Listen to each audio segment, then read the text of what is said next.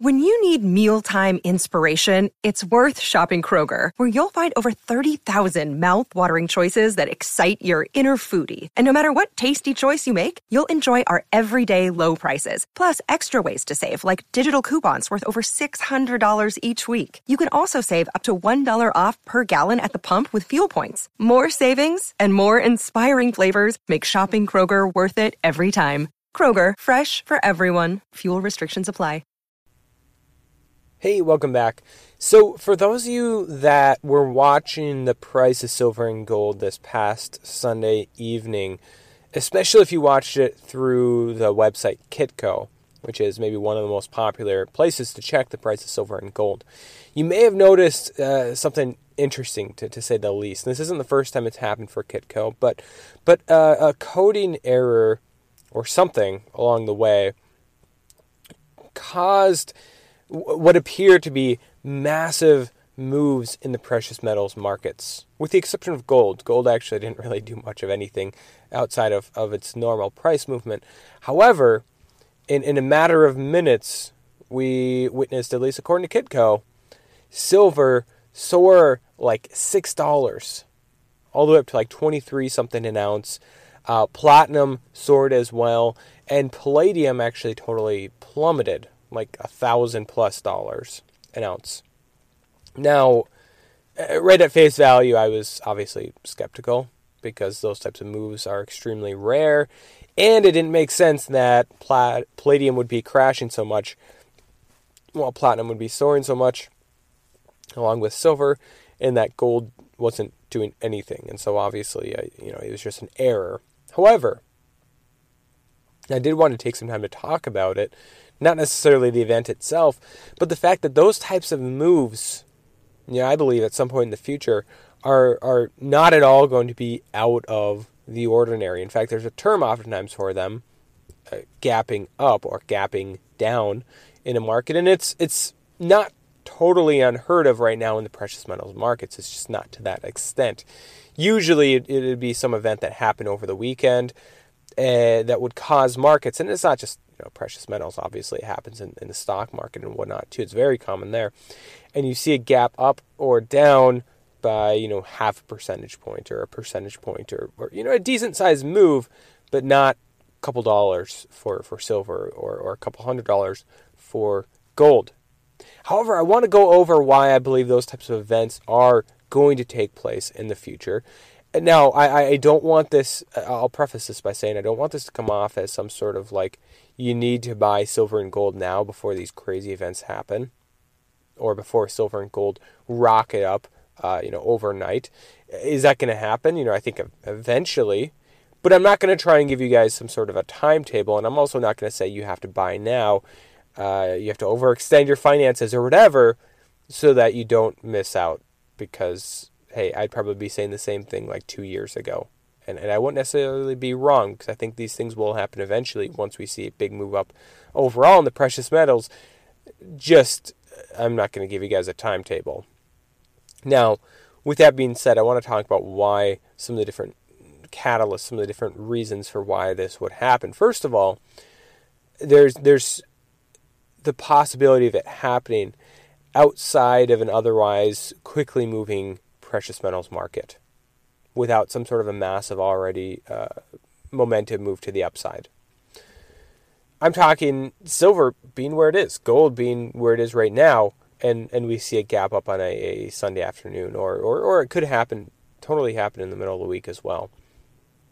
I'm talking some really world changing event that would be seen overall as, as very bearish for a lot of other assets. I'm especially talking like risk assets, maybe even bonds, and very bullish for precious metals.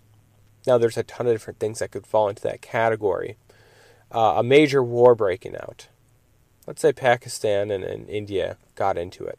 I mean, really got into it. I'm talking potential for for nuclear exchange within the hour, right? Or let's say the U.S. and Iran got into it. U.S. and Israel, or sorry, Israel and Iran. Uh, that would be something U.S. and Israel. Um, you know, something major like that on the geopolitical scale. Uh, China invading Taiwan, or, or even China occupying completely occupying uh, uh, Hong Kong, right? Those are all possibilities on the geopolitical scale, and there's a financial scale as well. The basically a freezing up of, of markets, not unlike what we saw back in in 2008. In fact, we had a uh, I forget I want to say a, a representative from from the House Representatives, a congressman. Basically, it might have been a senator come out and say, "Look, the the, the capital markets." the money markets in, in that point in time before the Fed and the government ultimately took action were on, on the brink of seizing up. The entire global and certainly the US financial system was on the brink of seizing up and ultimately collapsing. If an event like that ever actually went through, then yeah, we could see that type of a gap up in precious metals. However, eh, those events are all, all possibility.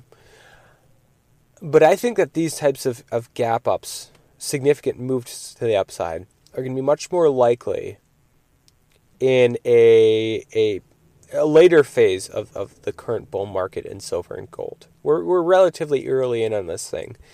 And, and even right now, there's not a whole lot of momentum, right? If anything, it's, it's momentum, momentum to the downside if you look at the, the price over the last uh, uh, couple trading days. However, let's say, you know, to throw a number out there, let's say gold's at 1600, silver's at 22 or something like that, or, or you could say 2000 and, and, and 48, whatever.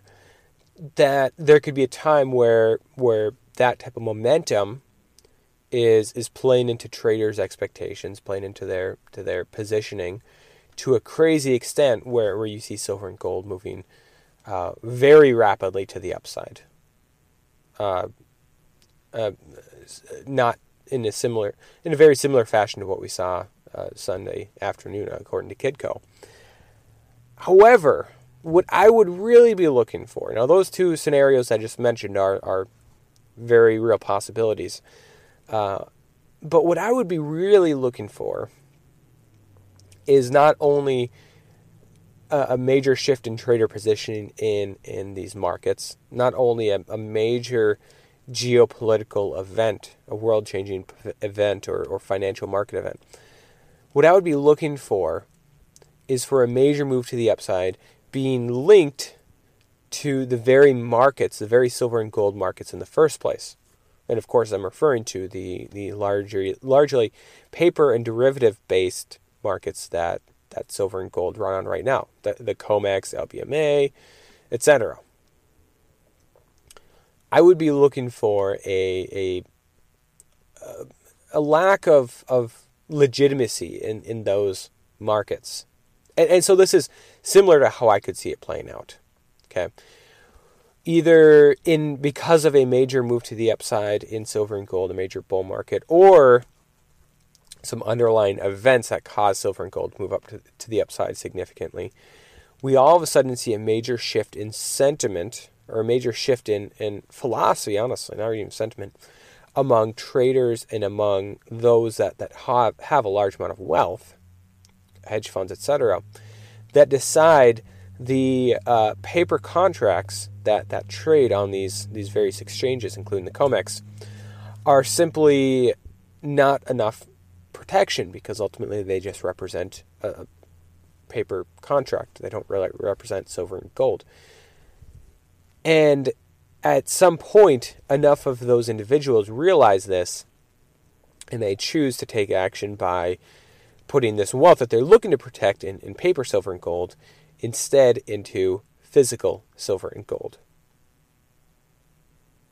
And by doing that, they ultimately cause a, a, major move to the upside in, in silver and gold because of a, a, scramble for physical, you know, acute shortage, if you will. Now, I mean, yeah, COMEX doesn't have a whole lot of silver and gold in the first place, but so either you have a situation where uh, traders, uh, market participants on, on exchanges like the COMEX, are suddenly demanding delivery of, of said silver and gold because they know that there's only a limited amount in the COMEX, and, and why would you want to carry or continue holding a, a paper contract that may soon be uh, worthless because there's no silver and gold there to to take delivery of, or else, and this obviously could be a combination of these two things, or else the physical silver and gold market outside of the COMEX, where where these large market participants, these wealthy individuals, firms, etc., that are buying this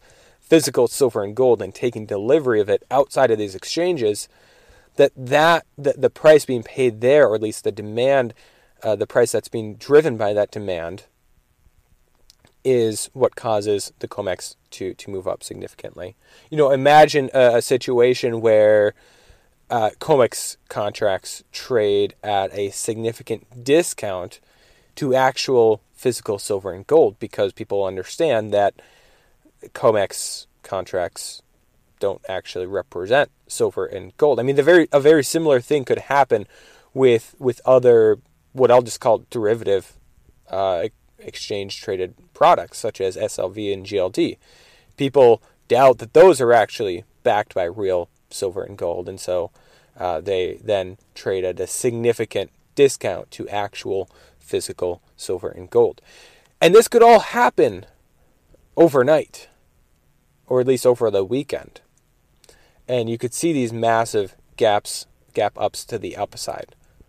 Now, again, I'm not trying to sell fear. I'm not trying to sell this any sort of fear of missing out or anything like that. But what I'm saying here is that I think for, for too long now, we've been used to very tame precious metals markets, very tame moves to the upside and downside. And and part of that is is just because they're being very heavily controlled and, and, and managed right now by various entities. But but another part of it is is that we just don't have that lack of legitimacy currently in place right now. Another day is here and you're ready for it. What to wear? Check. Breakfast, lunch, and dinner? Check. Planning for what's next and how to save for it? That's where Bank of America can help. For your financial to-dos, Bank of America has experts ready to help get you closer to your goals. Get started at one of our local financial centers or 24-7 in our mobile banking app. Find a location near you at bankofamerica.com slash talk to us. What would you like the power to do? Mobile banking requires downloading the app and is only available for select devices. Message and data rates may apply. Bank of America and a member FDIC. Now for, for the COMEX and for other exchanges. And you just don't have that massive momentum or that massive uh, uh, global event that can spark that move to the upside. But, you know, I think moves like this past Sunday, uh, according to Kitco, for silver and for platinum could also very much be a reality for, for palladium and gold as well in the future. So I just wanted to uh, take some time to talk about this because I think it's, uh, again, people, we, we too often, and I'm certainly guilty of it, temper our expectations for silver and gold long term. Um, but, but really, I think there's so many reasons to be insanely bullish on it uh, especially when you see what's in store for so many other asset classes, economies, institutions, etc. So, as always, I'd like to thank every one of you for, for tuning in today.